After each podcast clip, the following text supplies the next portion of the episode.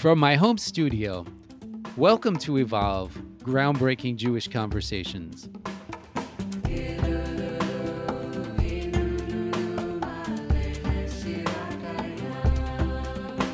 I'm deeply, deeply, deeply critical of this government. I don't think that disengagement is an option.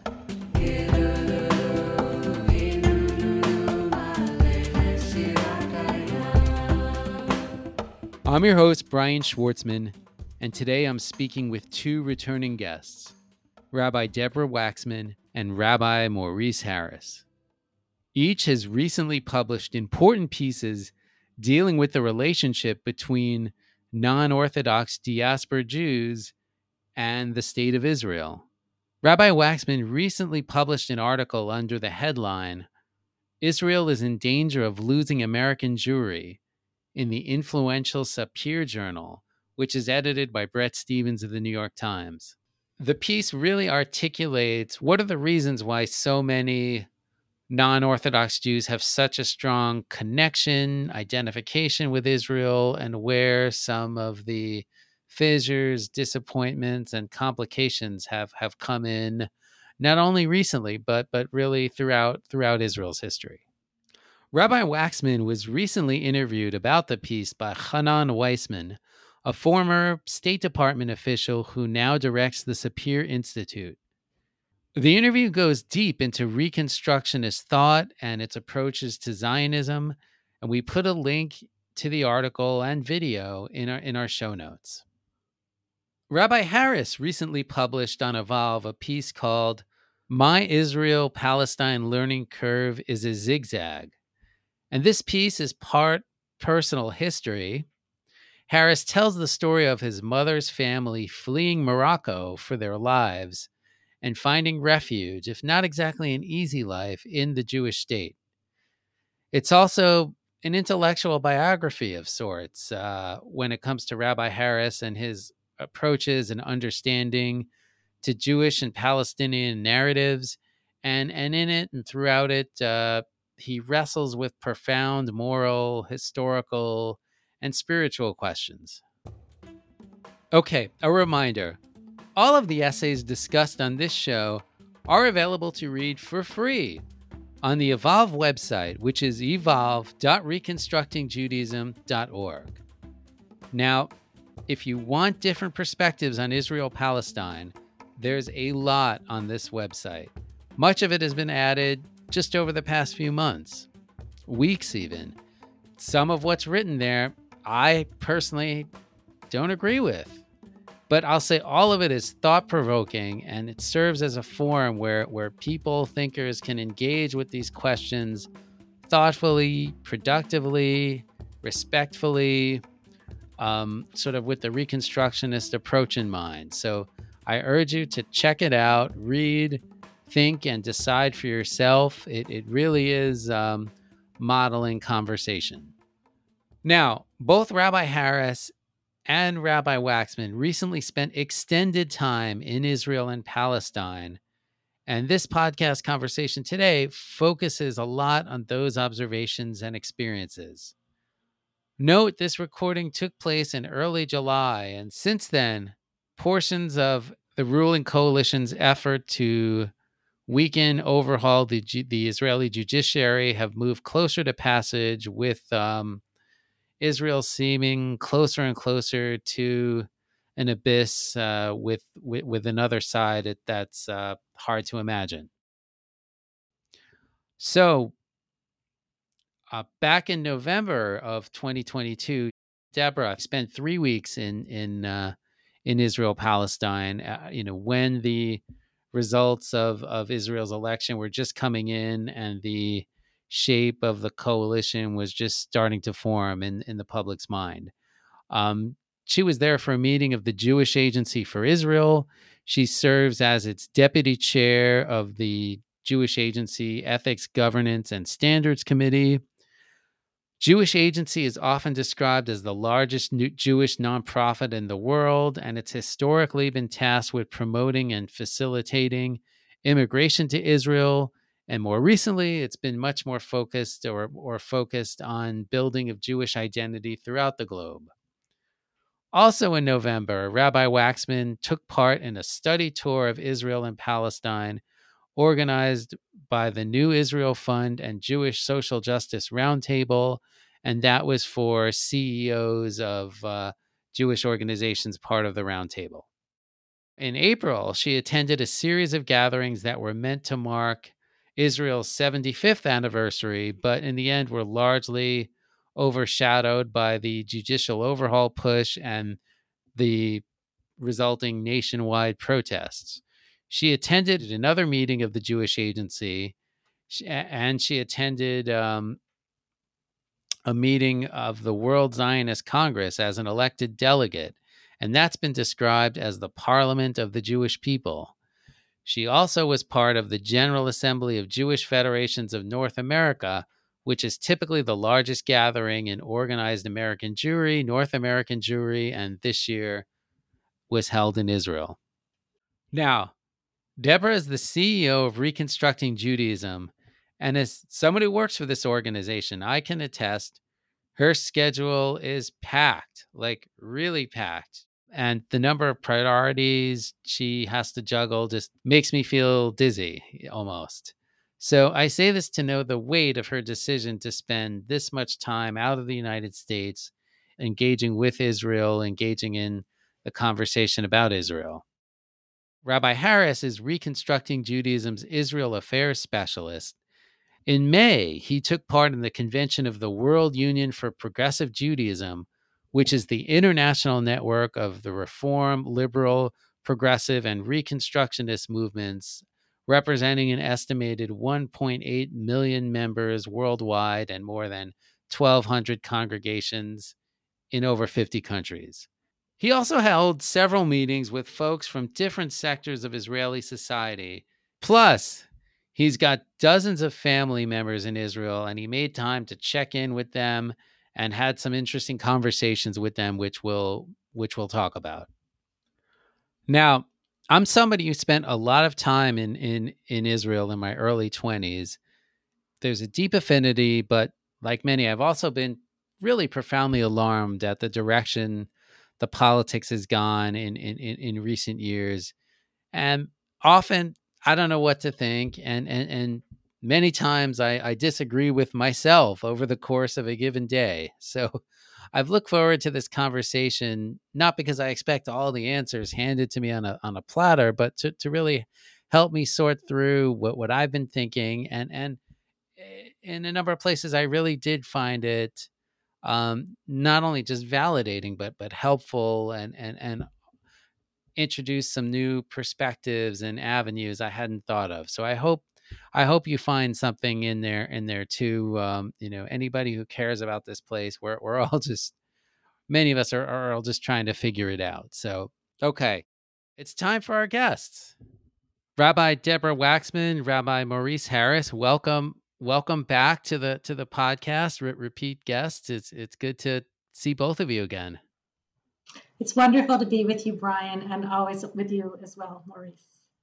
Likewise, very much so much to um, to dive into. We're here to talk about Israel, American Jewish relationship to Israel. Not not a new topic, but a very fluid one. Um, each of you has has spent a, a fair amount of of time there recently. Um, we're I mean we're at a time of enormous political change and and and certainly some some in uh, um, in the diaspora Jewish community have have used this as a time to question not only the policies of Israel but but the level of of commitment. Is this is this a place is this a society I should be engaged with when there's so much happening um, at home wherever home may be? I mean each of you really leaned into that engagement um, and and devoted an enormous amount of, of professional time to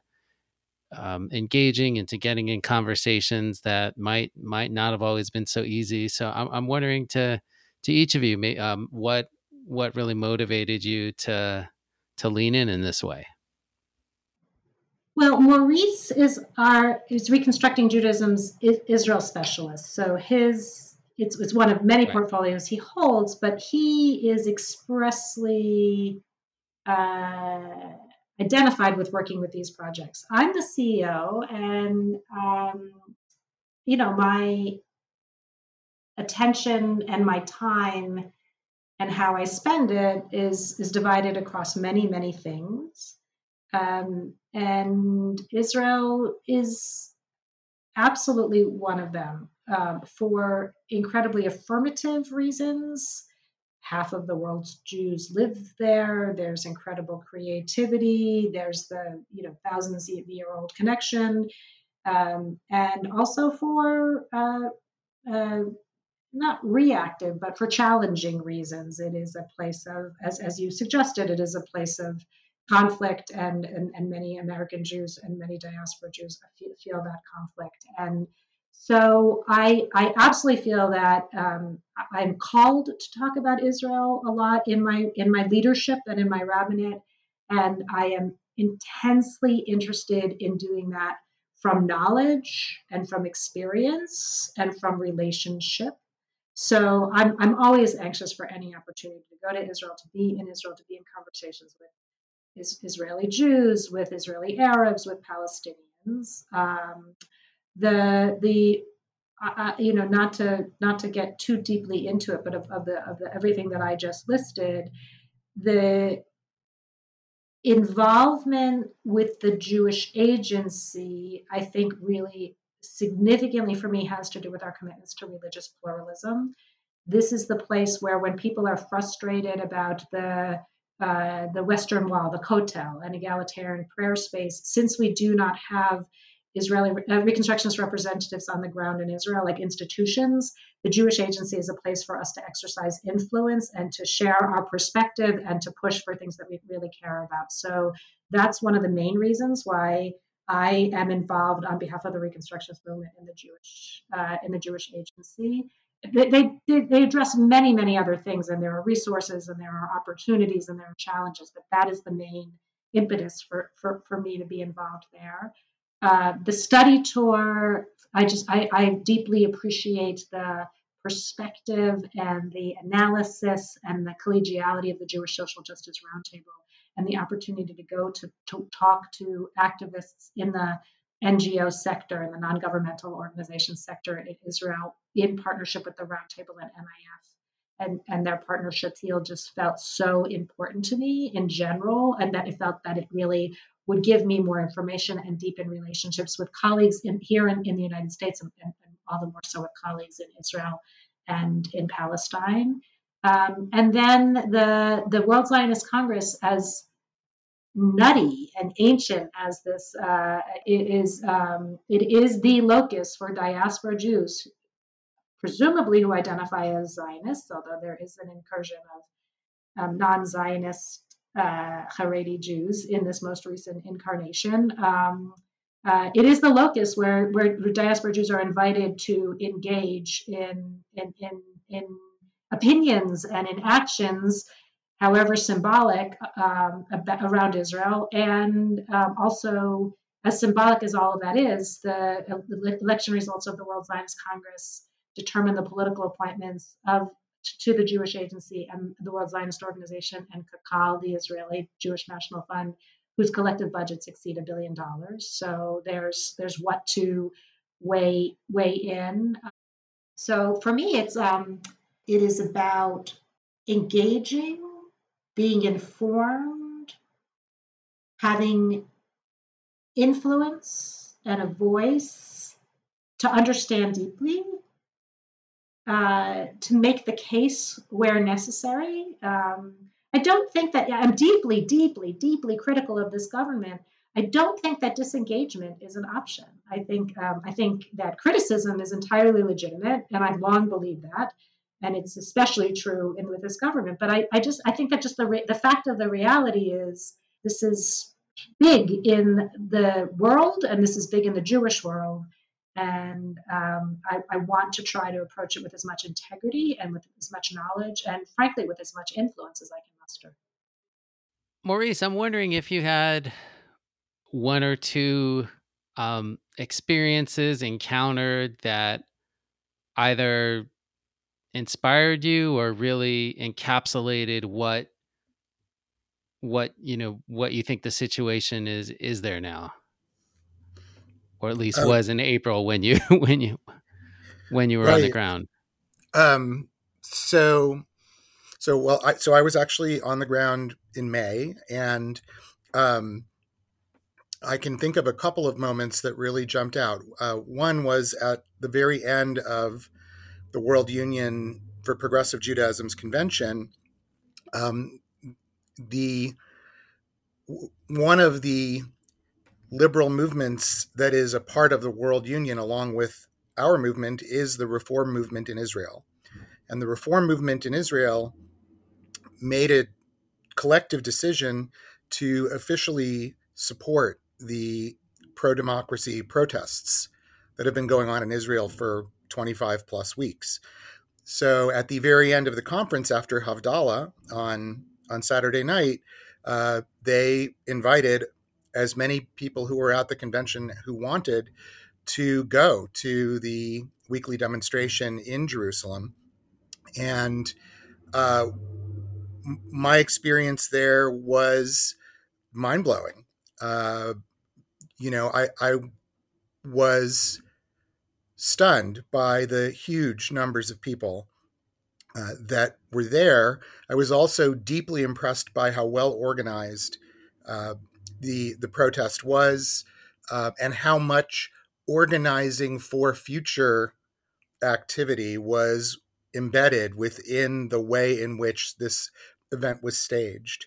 Um, and uh, it, you know, it it was extremely loud, and in some ways um, had the feel of being in a space that was going to be very disruptive, um, and at the same time, it was extremely orderly. It was all ages. Um, I would say a, about one out of every ten uh, people that I assumed were men um, had a kippah on, um, which uh, can mean many different things in Israel. But um, I, I, was nevertheless impressed and surprised uh, that you know the the breadth of the uh, backgrounds of this coalition of people coming together around these concerns really seems to be wider um, than past groups that have you know massed together to demonstrate.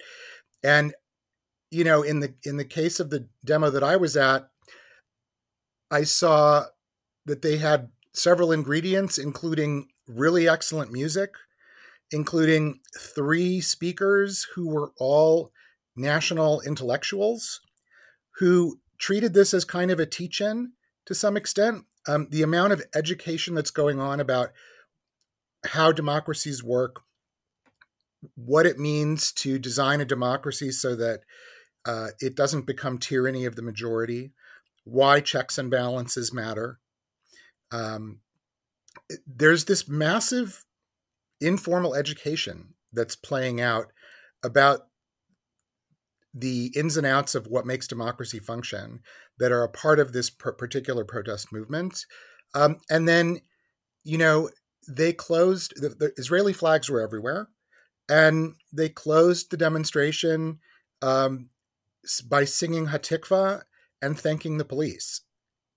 Um, and there was no violence, there was no vandalism, and all kinds of people who clearly live in those Jerusalem neighborhoods and know that the gatherings are happening there. They all they all had their cars parked along the streets, um, just like normal. Pe- people weren't taking steps they might take if they thought their property was going to get, you know, damaged. Um, so I was really, really, really impressed, um, and I have a lot of confidence that the decentralized um, network of leaders uh, across the country who are involved in this um, are putting a lot of effort into um, designing ongoing resistance so that it can be sustainable and so that it can attempt to keep up with you know the, the pivots in strategy that that will inevitably come from the government as it even this week, seeks to ram through um, it, some of its judicial overhaul. So I know I spoke at length about that. That was certainly uh, a really powerful experience I had. There was another powerful experience I had speaking with the CEO of a green startup, but maybe I'll save that story for later. Yeah. Um, yeah, that's exciting. I mean, I mean, first off, I haven't, I haven't been to Israel since 2008. So, so, so, um, everything I'm on the ground, I'm, I'm, I'm getting through reading about it or, or, or, or seeing videos. Um, and, and, and I, I, I am curious, um, Deborah, you were you were actually, uh, if I remember correctly, at, had a chance to, to to take part in, in a in a protest as well, and I was wondering what your um what your experience was like. Yeah, I was at multiple protests. I mean, I, I would I would echo what Maurice said that um, I've been to a lot of marches and and and, and, event, and, and experiences here in the states and this is really different. The fact, especially since it is an ongoing thing. I, I was uh, on the uh, at the major protest uh, in Tel Aviv twice. One the, the regular Saturday night gathering and, and, on Kaplan Street, and then the other. Uh, I was there for Yom Ha'atzmaut, so I went to. It was like a big. That, that that's how I chose to spend erev Yom Ha'atzmaut. Maurice did a really wonderful job of uh, capturing the, the, the playfulness and the organization and the educational and the, the, the educational focus and the respect. I do remember uh, one of the things that I, I'm finding very, very interesting is that the protests are Jewish Israelis. And um, it would be a different experience if there were Arab Israelis or Palestinians who were either joining in in the protests or, or organizing the protests. And there was a group that um, was handing out. And, and everybody has an assigned spot in Tel Aviv. I think that's probably true in, in Jerusalem as well. And there was a group uh, that is an, an, anti-occupation group, and, and that they were handing out flyers that said uh, in, in, in Hebrew, "There is no democracy while there's still occupation." And um, and they were not small, but they were also not large. My understanding is that that contingent is larger in Jerusalem, where the conflict is uh, a little bit more in the face uh, of, of, residents and, and, and, there and in the surrounding neighborhoods.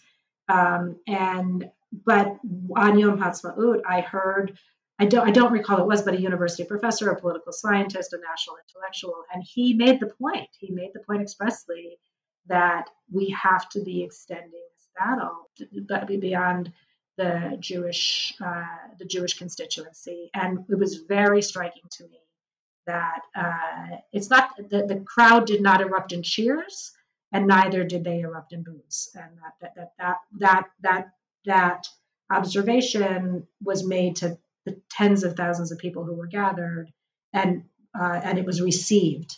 I don't know if it was embraced but it was received. So that that's one thing i would add to what maurice uh, beautifully described. I also was a part of a, a a demonstration that was organized by members of the Progressive Israel Network, which we are a member, um, at the World Zionist Congress. And we marched from Binyan the International Conference Center, to the Israeli Supreme Court right nearby. And just two stories out of it. Um, one is, you know, we were really, the World Zionist Congress really is people from around the world. This group was mostly uh, North American, with a, uh, but there were some um, folks from the especially from the Arzenu slate and from the Meretz slate who joined in. And so, you know, I know there were some folks from uh, Central Europe, especially someone from Hungary who was talking very, very powerfully about um, how traumatized the Hungarian community is by Orban's rise and how hard we have to fight and how disciplined we have to be.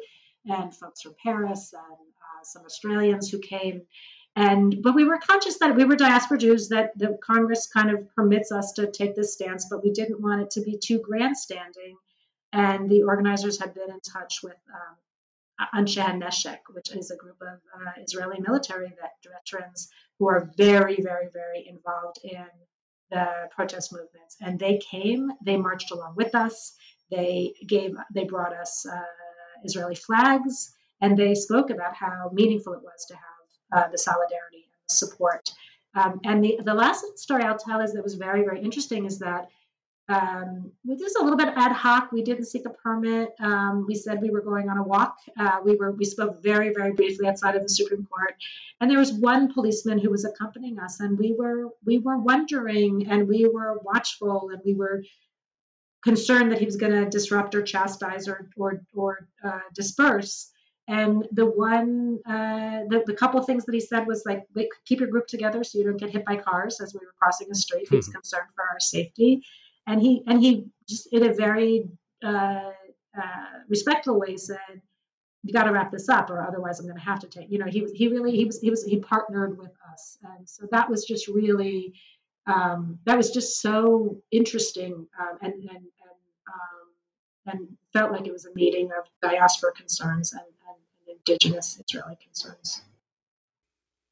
Maurice, you've you've written in the Evolve pages about your own uh, about your own family history, about about um, your your mother's family having to flee Morocco in in in you know in the dead of night and and and being resettled in, in Israel and and your large Moroccan family. I mean, my, my my my understanding is you know some of your very close relatives are on on the other side of of, of this of this issue, the judicial overhaul. Um, I mean, to the you know to the extent you're comfortable, I mean, I, I imagine you you saw some folks on on on this recent trip. Um, what you know what were the those conversations like, or or did they did they happen at all? So um, I did see quite a few of my relatives uh, on this trip, and only a few of them brought up the subject of the the demonstrations and the judicial overhaul. Um, there, I let's put it this way: no one um, that I spoke to among my uh, relatives said that they were marching um, or that they were supportive. Um, I heard several of my relatives express skepticism about the demonstrators. Um, and I had one uncle in particular who, uh, you know, was really the only person who went on a rant. Um, and I feel like there's something to be learned about the rant that he went on. Um, and he's he's in his 70s and he's worked really hard his whole life and he is struggling economically. So he had two things to say that don't really go together if typically uh, if you were to try to make a right left center map of Israel. Um, so the first thing that he said was that he used to vote for Netanyahu, but uh, he hasn't the last two times because he's concluded that Netanyahu's only interests are himself and his rich friends, hmm. and that the whole country is rigged, and that the rich keep getting richer, and that people who've worked hard their whole lives are getting less and less and less during their retirement. And so he, you know, he kind of sounded a little like, you know, Bernie Sanders playbook um, and then abruptly he pivoted to how um, the demonstrators are um, all people who don't want the judicial package to pass because they're the beneficiaries of the current economic system. They're professors and upper middle class people, and they're all the beneficiaries of this crooked system, they're not really patriotic.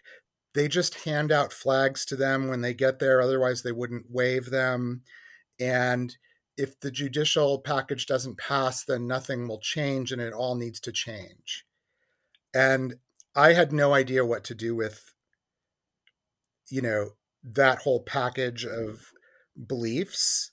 Um, and, you know, I mean, he's a guy who was also uh, he, he's a he married my blood relative. So, but you know, he's I think an Iraqi Jew, and I think you know uh, was a refugee as a kid, and um, you know didn't get to finish high school, and he's intelligent.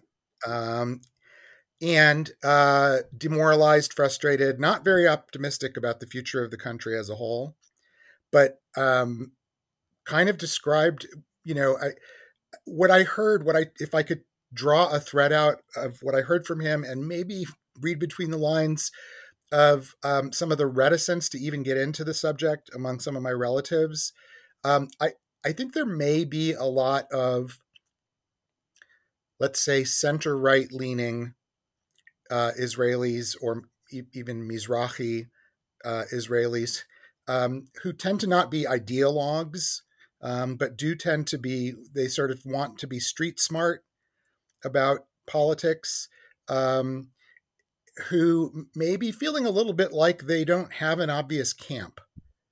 Um, that, that there's ways in which I think um, the the embrace of the Haredim and maybe the very far right ultranationalist zealots um, those aren't folks that people in my family feel all that comfortable with, even have some pretty deep resentments towards. Um, those aren't the folks that attracted them to Likud in the past. Um, you know, so, but they also don't really feel welcome or know whether or not they actually belong in the in the conscious world of what they perceive as the activist left. Um, and and so I, I, just got this sense that um, there, there's a, a, kind of a standing back and worrying and waiting, maybe for things to shake out a little more clearly, uh, and they're not quite sure where to where to land. Um, that's a lot of speculation on my part, but that was my that that was my takeaway. Can, can I jump in with an observation? Um, one of the things that's always uh, uh, uh, attracted me to Israel is is just how small and local it is. You know, like we live in this right. sprawling continental country, and um, and it's it's very hard to have an influence on national politics, and and it's very hard to put your finger on, on a national zeitgeist and obviously there are different camps and there are different groups um, but but it's just so it's so much more accessible and it's so much more i think alive and it's so much more changeable so you know you you referenced it bryan when you said to maurice well you were just there you know last month and and, and who knows if the reality so the reality maurice and i literally passed in the air we were trying to I was trying to download to him what I had experienced, and, and, there were a couple of things he mm-hmm. wanted to share with me. And literally, our we, we joked that our flights were our planes were probably crossing in, in, in the airspace. And he already arrived in a different country than I left. I mean, it just changes so much. And Bryan, you say you haven't been there since 2008. And I think about, you know, how much the Great Recession and the economic downturn that followed affected Israel as much as it affected everything that we're here, in America. And like, that's when I think the the huge financial um, remaking happened, and the income inequality that we see um, that is is uh, and the gap between the the one percent and everybody else.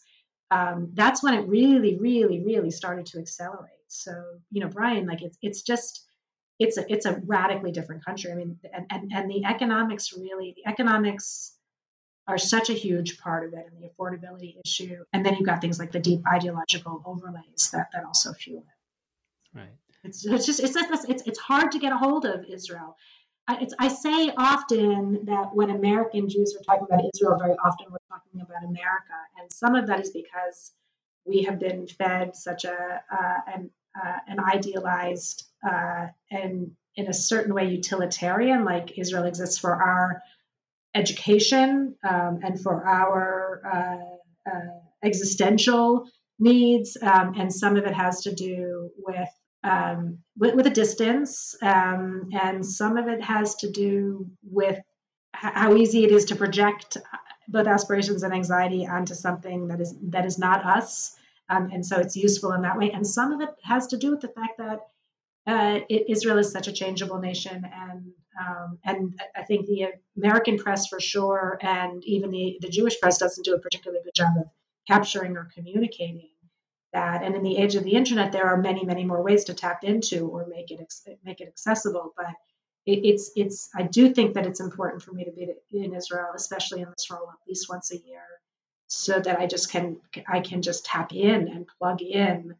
Uh, in a way that is different. It's just it's just fundamentally different than it is when I'm sitting anyplace else.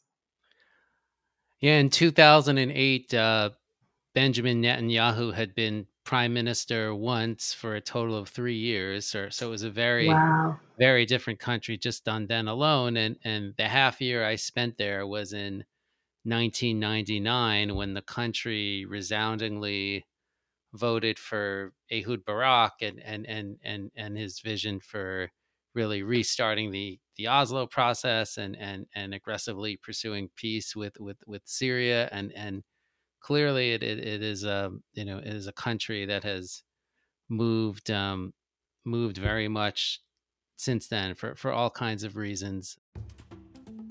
If you're enjoying this episode, leave a five star rating or review for us in Apple Podcasts these ratings really help other people find out about the show. It's it's like it's it's a it's a, like a giant billboard. Um, we'd like to get to 105 star ratings. Currently, we're at 41. So please help us out if you have a moment. We really appreciate it. If you want to write a couple words, we might even read your review on the show. We did it last time, so let's uh, let's see some more profusive praise. You know, can't get too much. Okay, back to our conversation. I am wondering, I know there were demonstrations in, in American cities. I uh, on the East Coast, uh, there was there was certainly a few in New York, maybe maybe in in in Philadelphia also. Mm-hmm. Um, I, I, guess generally, I mean most most or a lot of American Jews that that care about Israeli democracy um, don't don't have the opportunities to to spend this the amount of time that the that each of you did so in in Israel if if to get there at all. Um wondering if if, if either of you have suggestions what what folks can do to to make their voices heard on this or what what what a, a diaspora Jew's role could could be in in terms of active engaged um, citizen of or non not a citizen of Israel, but citizen of, of, of global Jewry, I guess. Really important to note that uh, Israelis are asking us to jump in, and Israelis are asking us to share our voices and to share our values. There's an ongoing debate about, well, you know, if you know, American Jews, anyone who doesn't live in Israel, you, you don't have an opinion, and that is one of the spaces that the World Zionist Congress occupies is that it is the place where diaspora Jews are invited in to have an opinion. But uh, I, have I've long been of the uh, belief that, that that forum exists anywhere and everywhere, but this is an unprecedented moment where it, where Israelis uh, are saying, you know, obviously these are people who are really deeply concerned about the judicial reform, but they are saying, if you care about democracy, if you care about a vision of of uh, of Israel that is that that is committed to democratic values. It's really essential for, for you to weigh in here. Um, so, Maurice, do you want to, do you want to take on?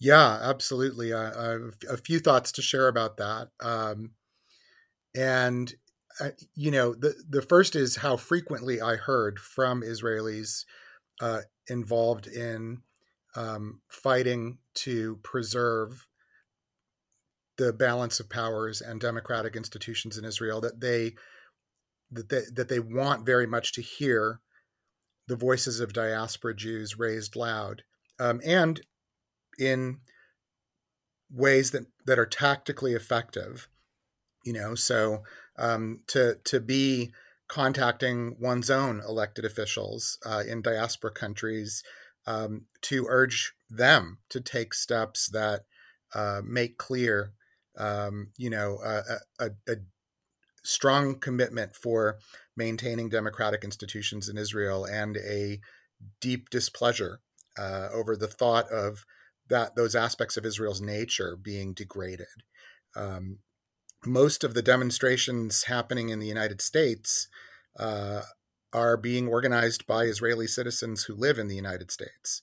Uh, they've formed a network called UnXeptable, um, with a funny spelling, um, and uh, they uh, have taken uh, um, several pages out of uh, sort of strong civil disobedience activism uh, in, in, terms of uh, maybe civil obedience is pushing it a bit too far, but they've made a point to not just demonstrate, but to also try to be nonviolently disruptive when members of the most extreme parts of the current coalition government come to the United States um, and speak. Um, but I, I guess I, will I'll share two other thoughts about this whole issue. Um, one is that it's it's very important to treat the old um, chestnut that people will sometimes throw out that if you don't live in Israel, you don't have a right to express an opinion about it. Um, to, to recognize that almost always the only people who ever say that are people who are defending far right wing policies in Israel, because the truth of the matter is some of the most far right wing policies that have been advanced in Israel um, have been initiated by wealthy diaspora Jewish influencers who are not Israeli citizens. Um, and most including recent, including the judicial reform. that's right. The, the, entire judicial reform is the product of an American think tank funded by two Jewish American billionaires. Um, so, uh, you know, fair play goes both ways. and as a Reconstructionist, I am also someone who, uh, you know, per my reading of Kaplan, um, sees Israeli and diaspora Jewish societies as um, ideally in a relationship that's flowing ideas back and forth, um, and including moral corrective. Um, and I would love to see that open flow. I think Israeli society at its best offers tremendous countercultural correctives to things that are spiritually disastrous about American culture. so I it's it's not that I have a desire to preach to Israelis. I, I want that that back and forth relationship that I think Kaplan really hoped could happen um, to to come to fruition. Israel has become I mean, this is not a new development, but but really a third rail in many many American Jewish, North American diaspora Jewish communities. Um, we don't we tend not to to talk about it, even even um, even with the prominence it has. How how does that manifest in in Reconstructionist Judaism? Um, how, how does the movement itself deal with with um, this rich diversity of opinions?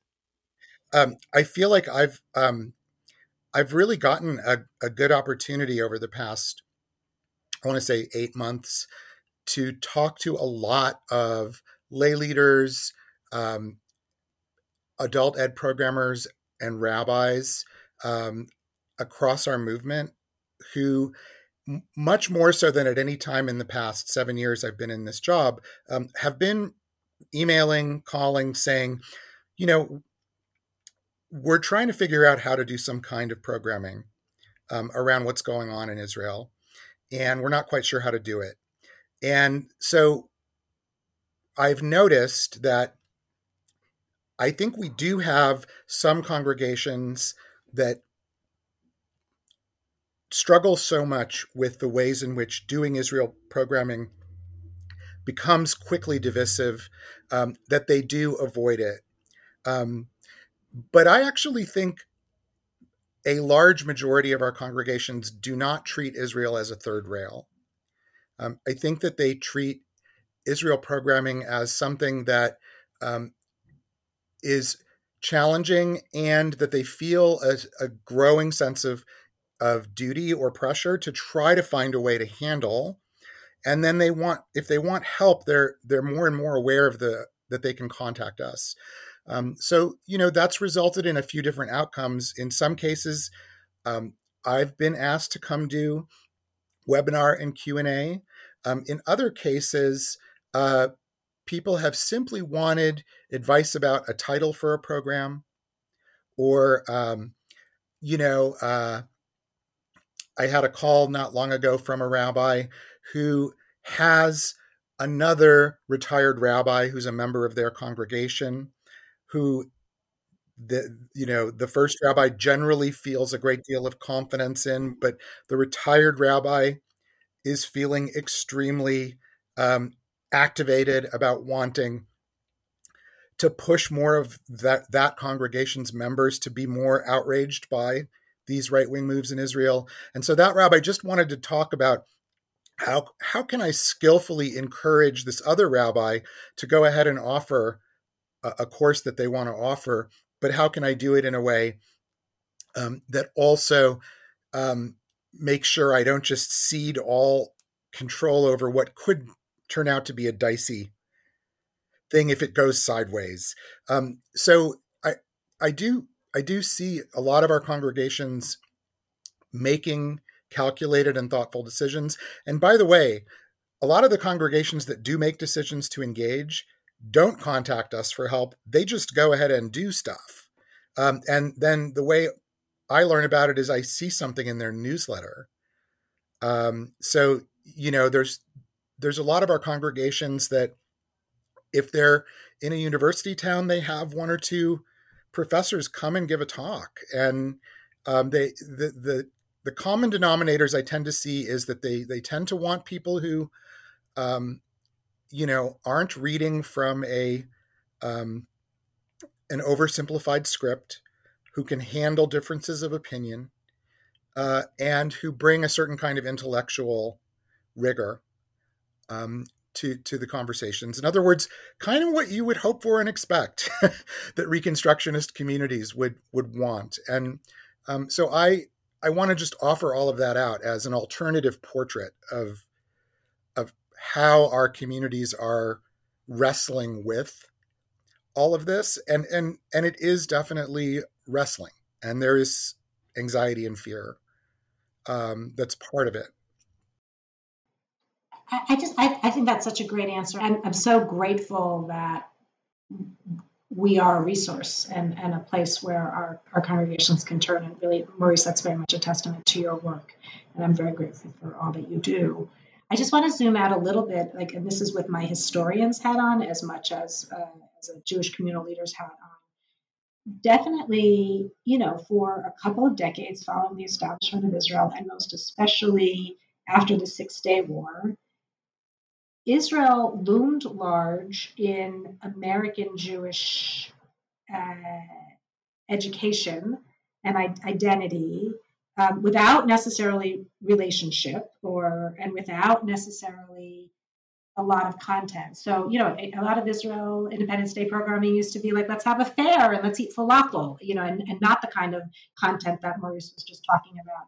And the, the, the word on the street used to be that the communal, the collective communal understanding used to be up until the, through the 90s was that Israel was the great consensus uh, topic among American Jew, Jews, uh, especially those who were kind of oriented toward affiliation um, and even those who weren't necessarily. And what we've seen over the last 15 and especially 10 years was the shattering of that consensus. Um, and I think that that's what really led to the shutdown and to the disengagement. There's a lot. There's a lot behind that consensus. Like the Israeli government really, really uh, actively stifled any dissent um, in the in the in the in, in the 70s and in the 80s. There's there's a lot behind what went into that consensus and uh, and those efforts uh, started to be more and more uh, problematic and um, more and more resisted as the consensus started to fracture. And I so I think the silencing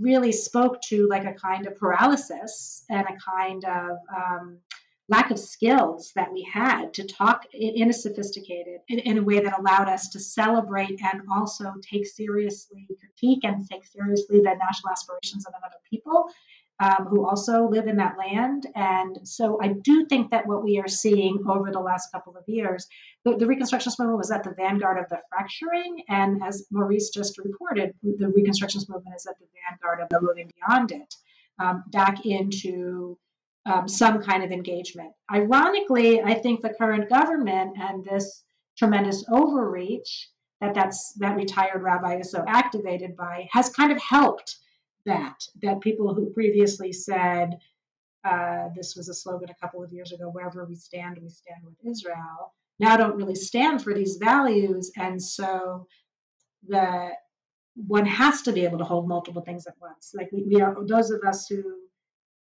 whether we're long accustomed to doing it or we're new to it we're all trying to hold multiple realities um, and so I, I think that this is really hard and this is really complicated. I do think it's much healthier than either the enforced consensus or the um, kind of uh, uh, terrified uh, paralysis. Wow, I'm told where where where time is starting to run down, and I feel like I'm I'm just I'm just starting to to get warmed up with this stuff. But but um, there's there's so much. Um, um, you each mentioned the word wrestling, and and I'll, I'll, throw this I'll just throw this question out to, to either of you. Um, the Evolve platform has certain the website has certainly featured a number of pieces that that raise the the issue, the the consciousness of of Palestinians suffering and injustices perpetrated against Palestinians both historically and and through today. And and I'm wondering how do we weigh that with um, where where wrestling with it, grappling it, understanding it should should fit in Jewish communal priorities and and how you might balance that with with active support for a progressive democratic Israel. Does does does anything in in in reconstructionist thought help help us parse all that because it is it is it can be a lot just following this stuff can be a lot to hold in your head and and your heart at at one time and and and try to make sense of. Um so that that's definitely the most concise question i've i've ever asked but but um whoever feels uh ready to jump in. So maurice why don't you go first and then i'll and then i'll, then I'll go okay? Sure. So I there's a question underneath that question that I think is um, at work, and uh, th- that question is how do we handle the possibility of discovering that the history of Israel's creation and then um, the firming up of its establishment after the war in 1948 um, may not have been as uh, morally clean and unambiguous as we were raised to think. And if in fact there's a, a, a rather serious dark side um, to the, those events, then what becomes of our connection, our relationship to, and our advocacy for Israel?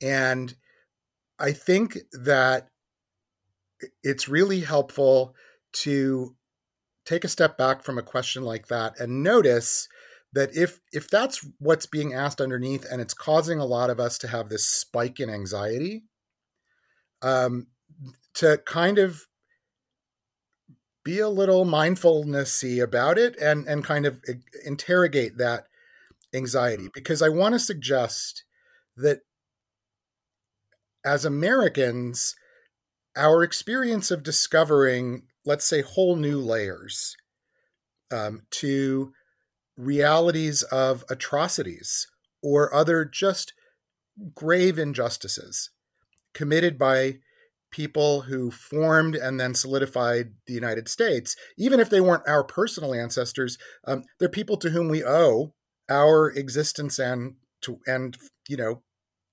first world relatively free life here. So we we we accept the bargain of uh, an imperfect uh, founding whose story sometimes gets worse as more gets uncovered, sometimes gets better. Um, and we tend to be able to receive that information without the same degree of panic. Um, we tend to be able to then pause and and look to our our deepest sources of wisdom and and morality and say, okay, so what now? And you know, so for for me, the other part of your question was, um, what can Reconstructionism do?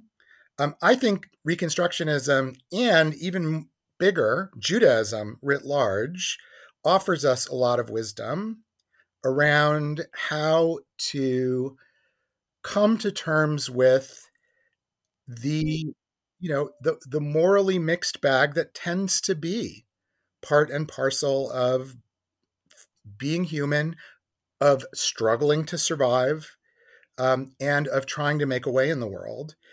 And I think that there's an awful lot that we have to learn um, that invites us to be careful not to treat questions in black and white terms, to be careful not to assume that uh, if the current order that benefits us includes some injustices as is part of its foundation, not to assume that therefore the solution is to completely overturn the table and flip over to the exact opposite order. That that to to advocate for a complete overturning of everything that was and an undoing of everything that was. Um, history has really taught us that very often those kinds of revolutionary overturnings of things then produce their own grave and gross injustices. Um, for me, I I feel like we have a tradition that, especially the rabbinic tradition, that cautions us to keep weighing and balancing competing values and to bear also in mind um, the, the, that the effort to try to be more fair, more just to all the stakeholders in a real world set of circumstances is in many ways a very high moral calling. And that, for me, is what I look to uh, uh for guidance in in this situation. So powerful, Maurice. Thank you. I, I do think it is incumbent on every person in every community to grapple with the reality of of, of, of, of, another people with their own narrative, with their own aspirations, with their own suffering. Um, and uh, that there is a way that, that the advancement of our own aspirations and our own um, liberation must also take into consideration the concerns and the and the needs and the aspirations and the pain of others that that that it is, is it's not truly liberatory. If, if zionism is as some people claim the liberation movement of the jewish people i would claim that the only way for that to be true is if it is one that is full of empathy and compassion and justice. And i happen to believe along with kaplan and along with the founding you know generation of reconstructionists that democracy is an essential tool toward uh, toward those ends. Um, so I'm, I'm not particularly interested in a, a, a Zionism. I'm not at all interested in a Zionism stripped of democracy, and I'm especially mistrustful of a Zionism that takes on the language and the tactics and the stance of of uh, of of chauvinism, of ethno-nationalism, of Jewish supremacism. That's just, um, I can't even believe those words are tumbling out of my mouth. Um, and so I think when I look at what, so how, how every individual sorts that out and how every congregation negotiates that among its members, I, I, there's no prescribed answer, but that it's a mandate, that it's a reality and a mandate is um, it just seems that, that this is the world we're living in, and also this is the world we want to be living in. Um, what I will say about Reconstructionism, you know, there's an ongoing debate about uh, how how bound to Kaplan's vision Reconstructionism is, and you know, he wrote, he was writing 100 years ago, 90 years ago, 80 years ago in circumstances that have some continuities with today and have huge, huge discontinuities. And there are things that he couldn't possibly have imagined. What Kaplan was most, you know, Zionism was incredibly inspirational to Reconstructionism. He was keenly aware that, that this was not really even a um, polit- the political move toward establishing the state of Israel really didn't exist until the late 19th century, and it went from this tiny fringe idea in the 1880s to, to the, by the time he was writing in the interwar period, time the period between the First and the Second World War, um, a movement that united huge swaths of Jews around the world. And what he really wanted was for Reconstructionism to be um, alongside of that. Uh, you know, as inspirational, this methodology, this approach that would be as inspiring and as uniting. And he saw Zionism of both an inspiration and of a piece with that, um, but it was definitely not um, uh, what he was trying to do, the, the, primary expression of Zionism in his day was Eastern European political that was hostile to religious Judaism. And the essential move that he made was to reinsert religious texts and religious practices and religious values into Zionist ideals. And I think that, um, you know, he, he was concerned with minority rights in Israel a little bit, not as much as we would like, more than many of his peers, and not as much as we would like for our purposes today. But what I take out of out of the the long-standing Reconstructionist commitments that were first modeled by and launched into the world by Mordecai Kaplan is a, a fearlessness at looking or not even a fearlessness you can be full of fear but but the recognition that you cannot look away from hard truths that there are opportunities within those challenges that we must be bold that we can be deeply grounded even as we move forward and that justice is has to be that at the end of the day being jewish and i'm certain he would say being zionist is a means to being the best possible human being not just not the best possible jew or the best possible zionist but the best possible human being best possible citizen of the planet and so that there and and he believed and i believe with him that democracy is an essential way toward achieving that kind of just and equitable world um, so that that is something that i take a lot of uh, I, I, I, I feel like I there are there it's a firm foundation to stand on a liberal Zionist perspective. I feel that we are, you know, that Maurice and I and so many others engaged in this in our congregations among the Reconstructionist rabbinate are furthering it, um, are furthering this vision of, of what what a just and equitable uh, Zionist vision can look like in at this at this moment in time, and and you know, and, and even setting aside the ideological um, statement of Zionism, just what it means to be in this world in a way um, that that that as, as Maurice so powerfully said, um, we, we navigate through the partial narratives and the pain toward redemption, toward connection, toward justice, toward equity. Maurice and, and, and Deborah, thank you, thank you so much for being here. Um, it's a difficult topic, and and you really gave me and our listeners a lot um, a lot to think about as as as we wrestle with pretty pretty profound moral factual practical questions um, and and just it's it's always good to be with, with be with both of you no matter the topic uh, I want to thank you so much. This has been a really great experience, and I'm glad we had a chance to talk. Me too. So wonderful. Thank you so much, Bryan and Maurice. It's always such a blessing to be in conversation with this uh, on this topic with you. So, what'd you think of today's episode? We want to hear from you. Evolve is about meaningful conversations, and, and that includes you. Send me your questions, comments, feedback, whatever you got. You can reach me. This is my real email address, bschwartzman at reconstructingjudaism.org. We'll be back soon with an all new episode. Evolve Groundbreaking Jewish Conversations is executive produced by Rabbi Jacob Staub and edited by Sam Wachs. Our theme song, Ilu Finu, is by Rabbi Miriam Margles. This show is a production of Reconstructing Judaism. I'm your host, Bryan Schwartzman, and I will see you next time.